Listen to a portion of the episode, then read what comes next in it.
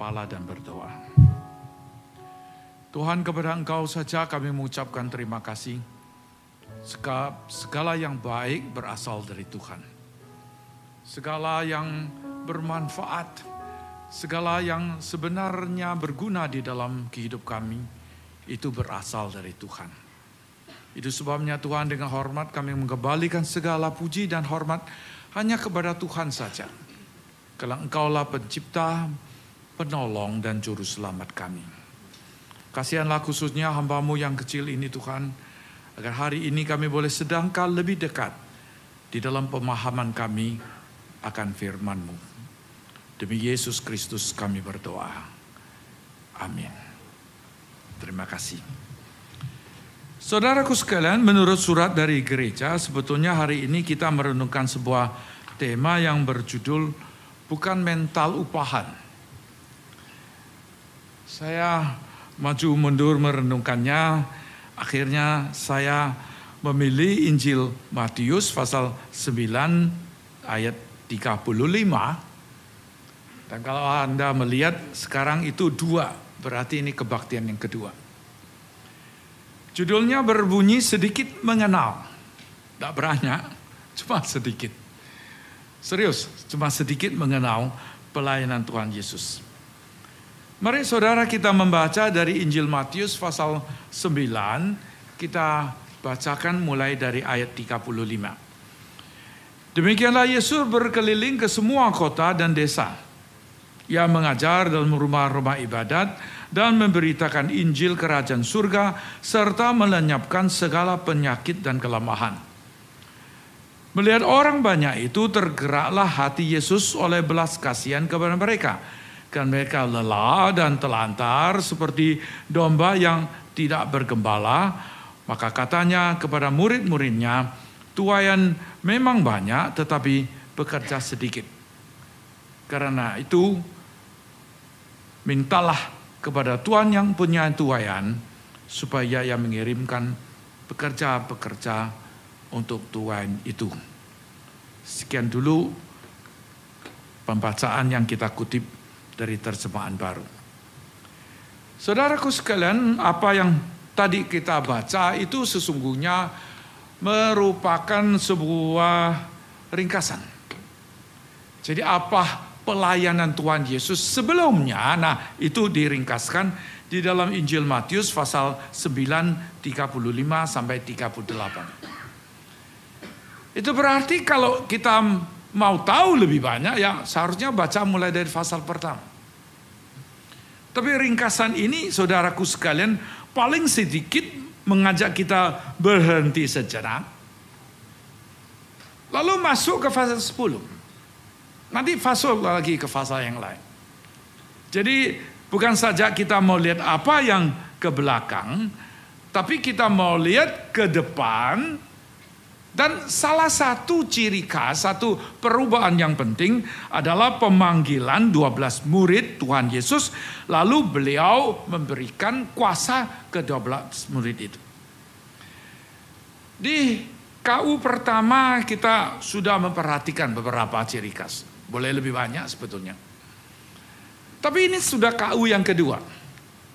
Jadi saya mau ngulang sedikit tapi saya berjuang coba mengajak saudara melihat lebih banyak atau lebih jauh sedikit begitulah. Yang saya ingin mengajak Anda lihat itu adalah pelayanan yang mengambil inisiatif. Nah itu ciri khas satu. Tuhan Yesus bagaimana mengambil pelayanan yang bersifat inisiatif? Karena dikatakan demikianlah Yesus berkeliling mengunjungi Ah, itu mungkin lebih baik. Jadi bukan mengelilingin muter-muter di kota Jakarta, bukan begitu. Bukan Tuhan Yesus mondar mandir tanpa tujuan yang jelas, bukan. Tuhan Yesus berkeliling mengunjungi ke semua kota dan desa yang berarti Tuhan Yesus mencari kesempatan, menyambut kesempatan, mengambil inisiatif masuk terjun ke dalam masa. Nah, saya sedikit mau maju ke depan. Saya mau tanya dua pertanyaan. Pertama, Apakah Tuhan Yesus letih melakukan itu? Jakarta ini kota macet saudara. Jadi tidak jarang ada orang bilang, aduh untung sekali hari ini saya pulang cuma satu jam.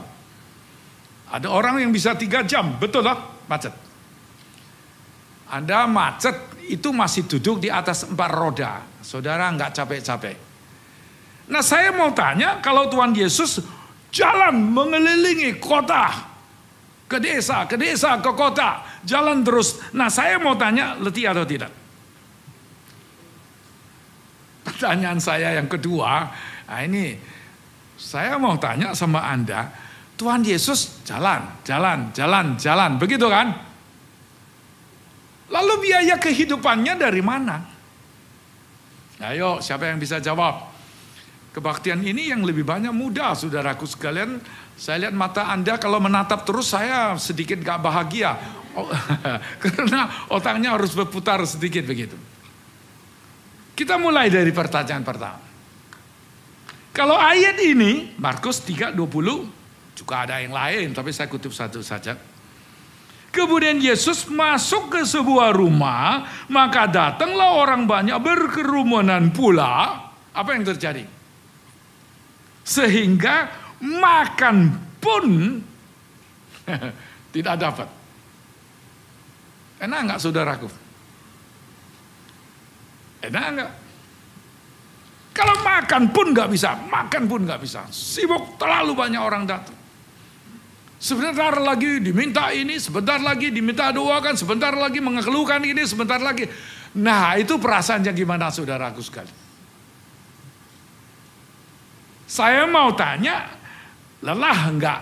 Saya tak usah buktikan, tadi saya sudah mengatakan, Anda lihat sendiri. Tetapi yang kedua itu saya mengajak saudara melihat ke ayat lain.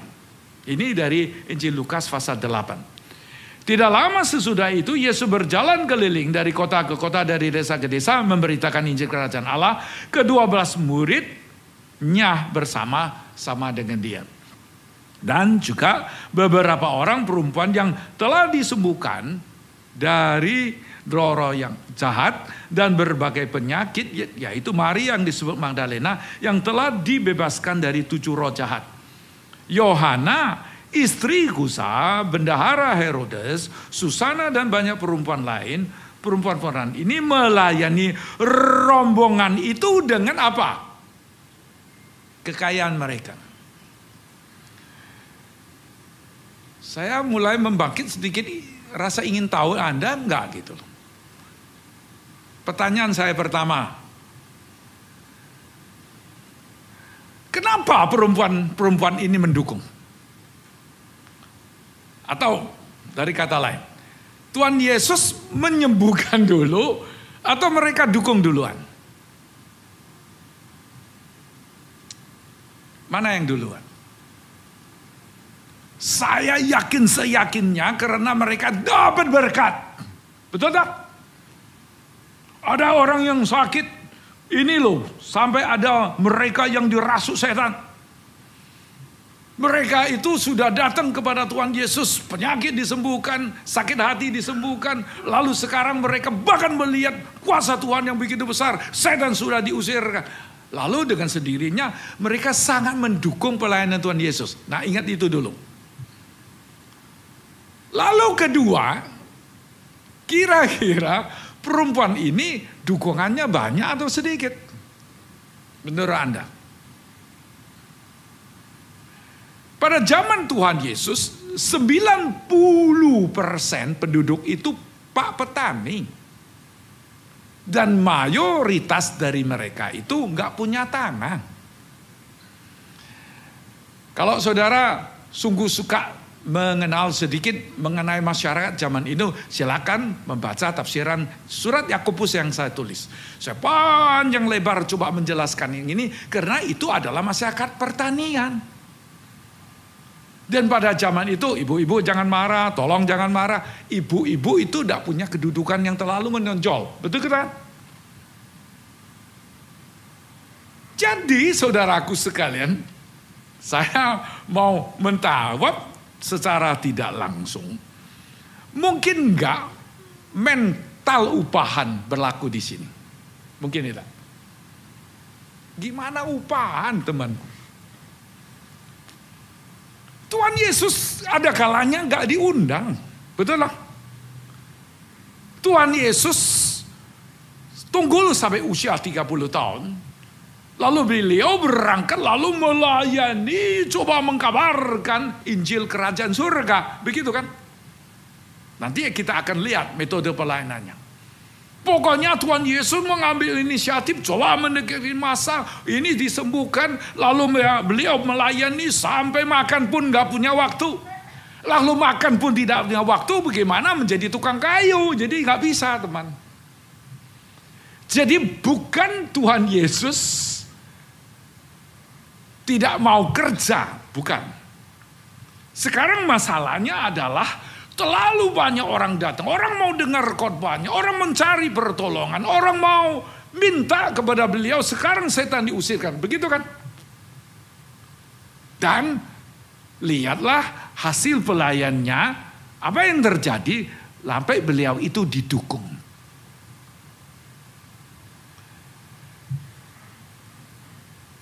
Yang saya ingin katakan saudaraku sekalian, Mungkin definisi pelayanan inilah. Ini pelayanan. Pelayanan itu adalah mempunyai ciri khas begitu. Itu baru pelayanan. Apa yang dinamakan pelayanan itu adalah sesuatu saudaraku sekalian yang kita jelas memberikan sumbangsi. Nah itu yang saya ingin mengajak saudara merenungkannya di situ. Itu berarti apa? Itu berarti Tuhan Yesus itu tidak pernah disuruh-suruh oleh siapa loh. Enggak loh. Pelayanan itu keluar dari sebuah misi. Misi itu berkaitan dengan visi. Ya, nanti kita akan lihat juga. Ada sebuah visi, ada sebuah misi, ada sebuah dorongan, ada sebuah motivasi, ada sebuah tujuan di dalam kehidupan beliau. Nah, itu sebabnya saudaraku sekalian, bagaimana bisa berlaku mental upahan lagi? Nggak ada saudaraku sekalian. Anda jelas ada seorang yang namanya Tuhan Yesus yang sekarang sedang menjalankan tugasnya dengan luar biasa. Bagaimana beliau menjalankan tugas? Tadi kebaktian satu kita sudah merenungkannya. Dikatakan demikianlah Yesus berkeliling mengunjungi ke semua kota dan desa. Tiga hal. Yang satu mengajar. Di mana? Di sinagog. Nah, ini kamus Indonesia ada kalanya sinagoge. Ya, sinagog, sinagoge. Lalu yang kedua memberitakan Injil kerajaan surga secara massal yang datang barang banyak ada kalanya sampai lima ribu. Nah, lalu yang ketiga serta melenyapkan atau mesembuhkan segala penyakit dan kelemahan karena penyakit. Jadi beraneka penyakit plus dampaknya penyakit. Ada orang yang bisa pusing, ada orang yang nggak bisa jalan dan sebagainya. Jadi ada tiga. Saya ingin bertanya, metode ini perlu enggak penerobosan? Jadi bukan satu macam loh. Ada tiga macam. Ada kalanya harus duduk diskusi. Ada kalanya harus berdebat. Ada kalanya datang orang Farisi mau menjebak. Begitu kan?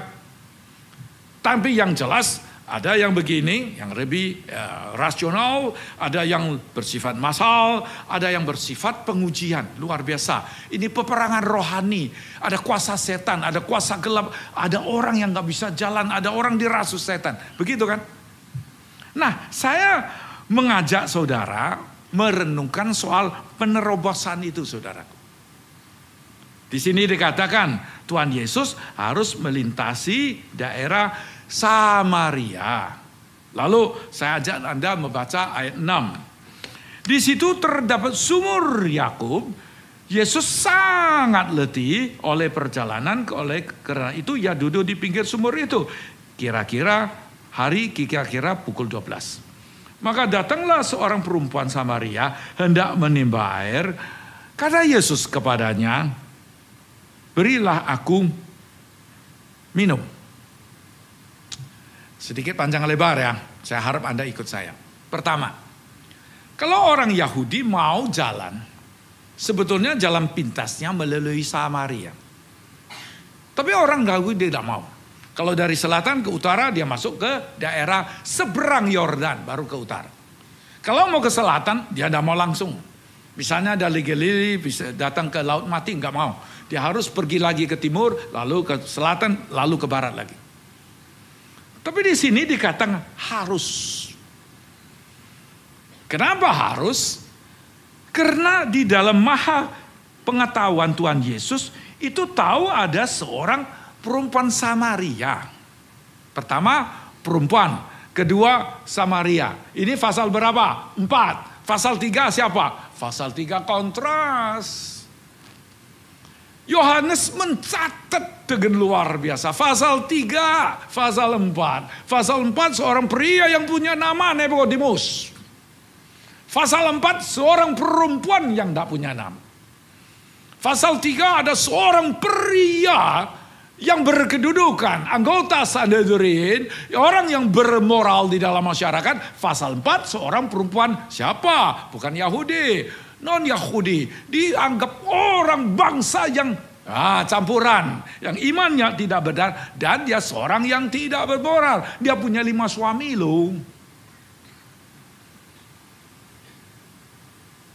Saudara, saya rasa kita hidup satu dunia yang sudah serba bebas. Ya. Saya ada kalanya duduk, lalu melihat ada wanita duduk di belakang gojek. Kalau zaman saya masih kecil itu pasti sudah pacaran, saudara. Oh iya, betul lah. Yang seusia saya tolong jawab ya dong. Ya betul begitu. Zaman kami waktu muda, kami lihat ada seorang wanita dibonceng, itu pasti apa? Pacar. Sekarang saudaraku sekalian, yang dibonceng bukan pacar, yang membonceng dia gojek, grab, iya kan? Dan lebih astaga lagi, ada yang wanita yang menjadi tukang gojek. Pernah lihat? Tidak pernah lihat juga gak apa-apa. Tapi ini zaman dulu 2000 tahun yang lalu. Ada seorang pria namanya Tuhan Yesus. Ada seorang wanita namanya ada tercantum. Dia itu Samaria. Dan dia itu pasti cantik. Serius. Cantik nggak? Dari mana tahu cantik? Suaminya lima. Anda mau cari satu pacar sulit. Dia mengalahkan lima orang wanita. Betul kan? Lalu Tuhan Yesus minta air. Saya ada kalanya pikir ini penerobosan yang luar biasa. Ini sebuah pelayanan yang luar biasa. Jadi kalau orang yang mental upaan, itu kira-kira bisa melakukan ini semua tidak? Kalau dia bermental, ini luar biasa. Ini lawan sama Jack Mind. Betul lah. Kita ini belum tahu bayar pakai OVO, dia sudah jalankan. Anda dan saya baru mulai OVO, dia sudah jadi jutawan. Betul tak? Jadi saudaraku, kita ini bertemu dengan orang yang melayani luar biasa, walaupun di dalam kehidupan itu banyak kendala. Orang yang mau mengatasi, orang yang mau bertumbuh, orang yang mau menerobos, ah banyak ada mentalnya, ada konsep nilainya, ada prasangkalnya, ada budayanya. Yang pada zaman itu tidak pernah dibayangkan ada seorang pria lalu minta air kepada seorang perempuan. Dan celakanya perempuan itu adalah seorang perempuan Samaria. Nah, ini Injil Yohanes. Jadi upaya saya apa saudara? Upaya saya memberitahu Anda di Matius, memberitahu Anda Tuhan Yesus ada tiga pelayanan besar. Betul tak? Tetapi sekarang saya mau mengajak Anda ke Yohanes. Anda lihat nah, Tuhan Yesus berhadapan satu dengan satu. Seorang pria yang berupaya memenangkan seorang jiwa. Yang ingin berkata kepada kita ada seorang pria Yahudi sekarang berkomunikasi mengatasi semua kendala itu. Nah, sekali lagi ulang lagi saudaraku, apakah mungkin orang yang mental upaan itu melakukan hal itu? Di Galilea itu banyak ikan, tapi bukan semua orang bisa dapat ikan. Di Jakarta itu banyak duit, tapi bukan semua orang jutawan kan. Kenapa orang jadi jutawannya ada, yang tidak jadi jutawan juga ada. Kenapa? Di dalam dunia ini saudaraku sekalian, orang yang tidak bisa menang atas mental konsepnya sendiri tidak akan melahirkan inovasi di dalam kehidupan dia. Orang yang tidak bisa menang atas prasangka dia sendiri. Dia tidak mungkin melihat hal yang sama dari sudut yang lain. Orang yang tidak pernah belajar bagaimana menyelami perasaan orang lain.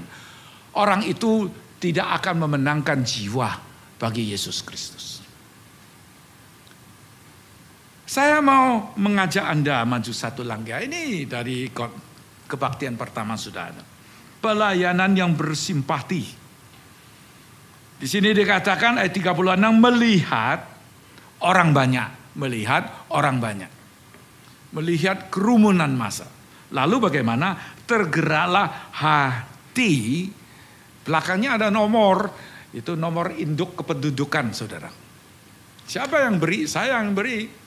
Jadi setiap kata, kalau kata akarnya itu saya kasih sebuah nomor. Itu S175. Yesus oleh belas kasihan kepada mereka karena mereka lelah dan telantar seperti domba yang tidak bergembala. Jadi tergeraklah hati oleh belas kasihan itu sebuah kata yang berkaitan dengan ini teman. Berarti dengan lelah dan telantar. Lelah itu kalau diterjemahkan langsung itu terus diganggu. Diganggu siapa? Anjing. Jadi ini adalah kata-kata orang pertanian yang jaga domba saudaraku. Lalu dombanya itu tidak dijaga, datang anjing, terus gonggong kejar dia, dia lari, dikejar, dilari. Sampai akhirnya gimana? Dia telantar, maksudnya dia terbaring, nggak bisa lari lagi. Saya waktu SD ada kawan yang jual kue. Satu pagi dia datang terlambat, mukanya pucat. Kenapa? Macet. Tidak pernah macet. Di kota yang saya tinggal itu desa saudaraku. Gak pernah macet. Dia datang terlambat karena dikejar anjing. Saudara pernah dikejar anjing? Dia dikejar anjing. Dia rumahnya buat kue, orang tuanya suruh dia antar kue, dia antar kue. Tengah jalan, waktu dia antar kue, anjing kejar dia. Lalu saya tanya, lalu kamu gimana? Saya dia bilang nggak bisa apa-apa. Saya ambil kue, saya buangin. Supaya anjing itu makan. Anjing itu kelaparan. Kup, kejar lagi. Dia buang lagi. Kup, kejar lagi. Dia buang, kejap lagi. Dia lari sampai. Lari kayak gini. Sampai telantar. Maksudnya nggak bisa lari lagi. Nafasnya sudah habis. Gitu loh. Kenapa saudaraku? Karena seperti domba yang tidak punya gembala. Atau sebaliknya, karena tidak ada gembala, maka itu dikejar sama anjing. Nah, saya mau tanya saudaraku sekalian, kalau di dalam keadaan demikian, Anda menemukan motivasi pelayanan Tuhan Yesus kan? Motivasinya adalah kasihan sama dia. Sampai tergeraklah hatinya. Nah, ini motivasi dan tujuannya. Kata ini sebuah kata kerja yang keras. Kenapa dikata keras? Karena ini sesungguhnya berkaitan dengan kata ini, yaitu isi perut. Isi perut. Orang Yahudi itu memakai ini dari konsep orang Yunani. Yunani berpendapat bahwa emosi itu berpusat di perut. Bahasa Indonesia sama bahasa Tionghoa itu lucu sekali, crash gitu ya. Hatimu tergerak. Di mana tergerak? Hati, di sini.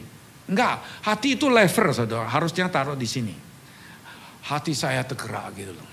Tapi jantung berdenyut. Bahasa Tionghoa punya hati itu jantung, jadi di sini. Lucu sekali ya. Kalau ini perut. Maka itu tidak tahu kait atau tidak berkait. Ada istilah Allah yang rahim. Rahim mana? Perut. Allah yang rahimi. Jadi kita kembali ke kata kerjanya ini saudara. Kata kerja ini kalau Anda mau selidikin, oh, ini tidak tahu ke mana sekarang. Tolong saudara multimedia carikan untuk saya ya. Kata kerja itu adalah dipakai berapa kali? 12 kali. Dan semua dari 12 kali ini secara langsung, tidak langsung berkaitan dengan Allah Bapa atau Tuhan Yesus. Tidak pernah dipakai untuk lain. Saya ada kalanya berpikir kalau satu kali saya harus menerjemah ulang ayat ini dan diterbitkan. Saya harus menerjemahkan tergerak belas kasihan dari lubuk hati yang sedalam-dalamnya. Harus begitu. Lubuk hati. Pakai bahasa Yunani perut. Perut. Pusat. Pusat emosi. Bukan di sini, bukan di sini di perut kalau Yunani yang sedalam-dalamnya, yang sangat simpati, yang bisa nangis bersama dengan dia. Saya sanggup? Enggak, belum bisa. Mau dengar kegagalan saya? Saya cerita ini malu, saudara. Saya pernah satu kali ajak anak, istri makan. Waktu makan datang seorang anak kecil, Lalu mau jual sesuatu kepada saya. Saya bilang, enggak terima kasih dek. Setelah dia pergi, saya baru menemukan dia sedang sakit. Itu sebabnya waktu saya meninggalkan restoran itu, saya ketemukan dia sembunyi di mana? Dia sembunyi di bawah meja. Loh, anak ini belum pulang, sedang sakit. Sembunyi di mana? Di bawah meja. Saya langsung banting setir, saya kembali mau cari dia. Hilang anak itu entah ke mana. Berkali-kali, berulang kali saya kembali ke restoran itu, saya mau cari anak itu dan tidak ketemu lagi. Saya heran saudara. Itu menjadi satu lembaran gelap di dalam hati saya. Setiap kali saya lewat jalan itu, setiap kali lewat restoran itu, saya melihat kekejaman saya, saudara. Ada seorang anak kecil, sedang sakit. Dia datang mau jual sesuatu. Saya tidak pedulikan dia, saya tidak perhatikan dia. Saya baru perhatikan dia sakit. Tapi kemudian saya menemukan dia di bawah meja, tapi mobil saya sudah keluar. Saya banting setir tapi saya tidak lagi menemukan dia sampai hari ini. Hidup atau mati nggak tahu saudara. Saya menceritakan ini saudaraku sekalian karena setiap orang yang di dalam hatinya kalau betul ada kasih, dia pasti mau mencari solusi untuk mengatasi itu. Anda dan saya tidak mau mencari solusi, ya sangat mungkin karena kita tidak ingin masalah itu diuntas. Jadi apa yang dilakukan oleh Tuhan Yesus? Nah, yang dilakukan Tuhan Yesus, silakan baca ini satu ayat, Yesus memanggil kedua belas muridnya dan memberi kuasa kepada mereka untuk mengusir roh-roh jahat dan untuk mengunyahkan segala penyakit dan segala kelemahan. Yang kalau Anda baca Lukas 6 ayat 12, berdoa semalam-malam ia berdoa. Itulah kasih. Di dalam kasih itu ada sebuah solusi. Jadi bukan sekedar cucurkan air mata, ada sebuah solusi. Ada sebuah kemauan, ada sebuah tindakan. Jadi tindakannya apa? Pasal 10 mulai pelayanan Tuhan Yesus sekarang berbeda. Bukan satu orang lagi, sekarang berkembang jadi apa? 12. Dan itu bukan dilakukan dengan ceroboh. Lukas 6:12 mengatakan pada waktu itu pergilah Yesus ke bukit untuk berdoa dan semalam-malaman ia berdoa kepada Allah. Ketika hari siang ia memanggil muridnya kepadanya. Lalu ia memilih dari antara mereka 12 orang yang disebutnya rasul. Hari ini saya tidak bisa cerita banyak. Tapi paling sedikit dua hal. Satu, ada satu Yudas loh. Yang kedua, Yudas itu dipasangkan kepada siapa? Simon orang Iska, Zelot. Saya ulang satu kali ya. Pilih 12 orang. Dibagi enam kelompok. Satu kelompok dua orang. Ada satu orang nama siapa? Yudas. Yudas itu dipasang dengan siapa? Dengan Simon orang Zelot. Nah, Bapak Ibu yang saya kasih, saya sedikit bisa mengerti kenapa Tuhan Yesus harus berdoa semalam-malaman. Di dalam hati Tuhan Yesus ada sebuah beban. Di Tuhan Yesus ada sebuah upaya ingin mengatasi sebuah masalah. Sekarang kalau satu orang tidak bisa diatasi, saya mau panggil 12 orang. 12 orang ini saya beri kuasa dan dinamakannya sebagai rasul.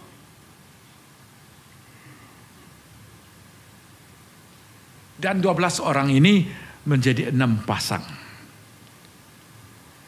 Itu berarti apa saudaraku? Itu berarti Tuhan Yesus mengambil sebuah tindakan yang gesit.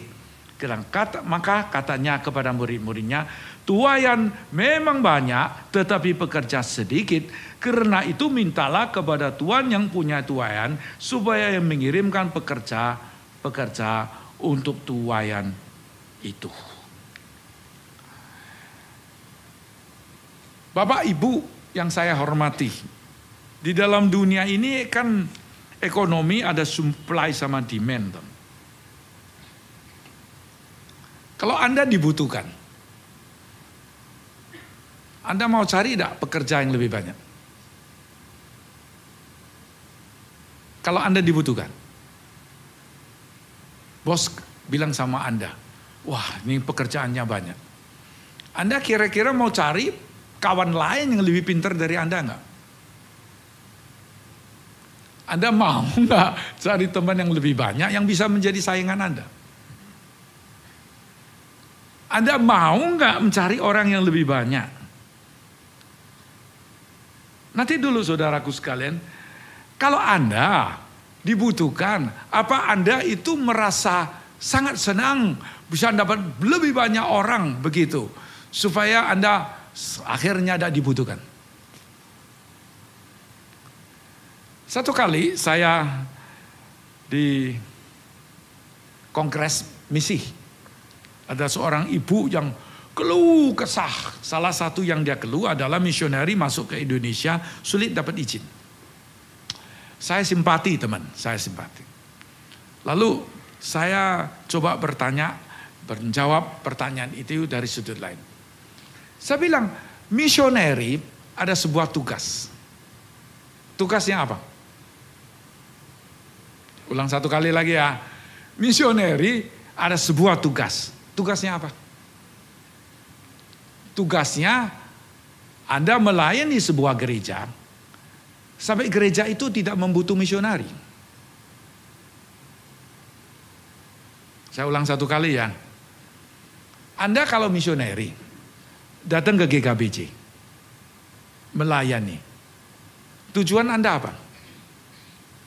Tujuan Anda sesungguhnya sebagai misioneri adalah melayani supaya gereja ini tidak membutuh misioneri lagi. Waktu Anda terus melayani, Anda tahu tuayan ini banyak, Anda mau berjuang, Anda mau sungguh-sungguh melayani. Kenapa Anda mau sungguh-sungguh melayani? Supaya jemaat ini bisa mandiri, bisa kuat, bisa maju, sampai saya tidak dibutuhkan. Makin cepat gereja ini membutuhkan saya, itu berarti saya makin berhasil. Makin cepat saya bisa mengajak lebih banyak orang melayani, itu berarti apa? Nah, itu berarti teman, Yohanes 9 ayat 4, kita harus mengerjakan pekerjaan dia yang mengutus aku selama masih siang akan datang malam di mana tidak ada seorang pun yang dapat bekerja. Saya ada kalanya juga berpikir yang saya ini apakah upahan? Jangan Anda saya sendiri. Saya ini apakah upahan? Apakah saya begitu mementingkan pekerjaan Tuhan? Dan saya tidak anggap itu pekerjaan saya. Anda tahu bukan saya berjuang menerjemahkan perjanjian baru dari bahasa Yunani ke dalam bahasa Indonesia. Satu kali saya datang ke sebuah gereja besar di kota Jakarta ini, lalu saya ditanya pertanyaan gini, Pak Hasan, siapa sih yang suruh kamu menerjemahkannya? Ada yang bisa jawab? Tidak ada. Tidak ada. Saya berjuang dari pagi sampai siang sampai malam berapa tahun untuk edisi bahasa Indonesia 8 tahun 7 bulan. Belum termasuk waktu revisinya. Jadi kalau saya bilang 10 tahun itu tidak membesar-besar. Tapi orang itu bertanya sama saya loh, Pak Hasan sebetulnya siapa yang suruh kamu? Saya mau jawab, tidak pernah ada orang suruh saya. Tidak pernah. Tidak pernah di dalam hidup saya ini ada orang datang, Hasan tolong terjemahkan. Enggak. Tapi sebuah panggilan yang saya rasa itu berasal, berasal dari Tuhan. Saya tetap tinggal di kota Malang, saya tidak pindah ke mana-mana. Dari pagi saya kerja sampai siang, dari siang kerja sampai malam, dari pagi sampai sore dan saya pernah satu kali keluar pintu lalu ambil koran kompas saya baru sadar tiga hari saya tidak keluar dari pintu tiga hari itu saya tidak keluar pintu hari itu saya keluar saya ketemu dengan matahari lalu saya ambil koran itu masuk tiga hari nah teman saya tidak perlu Anda tanya saya, saya mau tanya kepada saya sendiri. Saya ini mental upahan tidak? Kenapa saya berjuang begini? Apa sebetulnya yang saya cari di dalam kehidupan saya? Apa yang seenggan saya raih, apa yang saya coba mendapat di dalam kehidupan saya ini, sampai nanti satu hari, tak kalau saya meninggalkan dunia ini, saya tidak menyesal. Apa yang saya sedang lakukan? Apakah saya melakukan pekerjaan Tuhan yang selama siang, nanti malam datang tidak bisa bekerja lagi? Apa yang saya perjuang? Apakah saya betul bekerja dan melayani bukan sebagai seorang upahan, tapi seorang anak Tuhan yang dipanggil untuk sebuah hal sebuah tugas, sebuah kewajiban yang saya yakin itu berasal dari Tuhan. Kalau itu yang saya lakukan, hidup saya bernilai. Dan saya melewati perjalanan di dalam atas dunia ini dengan senang hati. Karena itulah tugas yang Tuhan berikan kepada saya. Mari kita berdoa.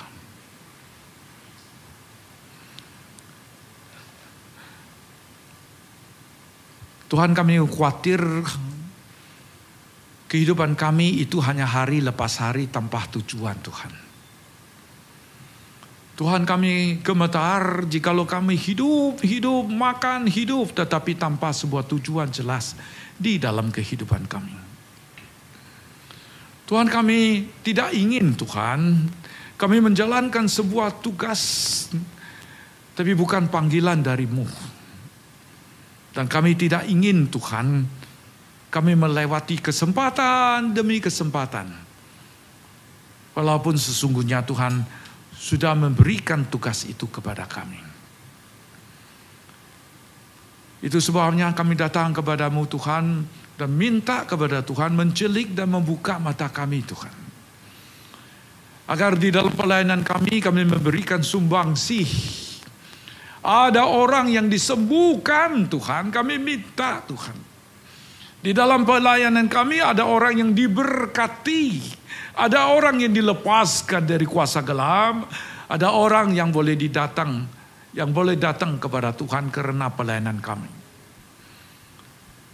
Kami minta Tuhan, kami minta Tuhan, hancurkan konsep-konsep yang tidak benar di dalam hidup kami. Dan kami boleh menjadi seorang yang menerobos, yang mencari metode baru di dalam pelayanan kami. Kami minta Tuhan, berilah kepada kami kasih yang sejati, belas kasihan yang sungguh-sungguh di dalam hati kami.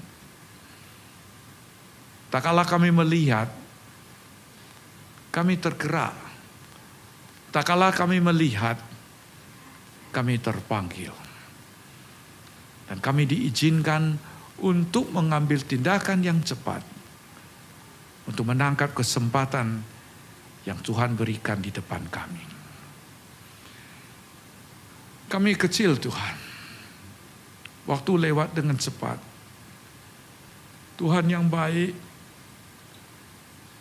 jangan membiarkan kami Tuhan. Tuhan yang baik, jangan membiarkan kami terhanyut di dalam kerutinan yang tidak berarti Tuhan. Kasihan kami Tuhan. Kasihan kami Tuhan. Demi Yesus Kristus, Juru Selamat hidup kami, kami berdoa. Amin.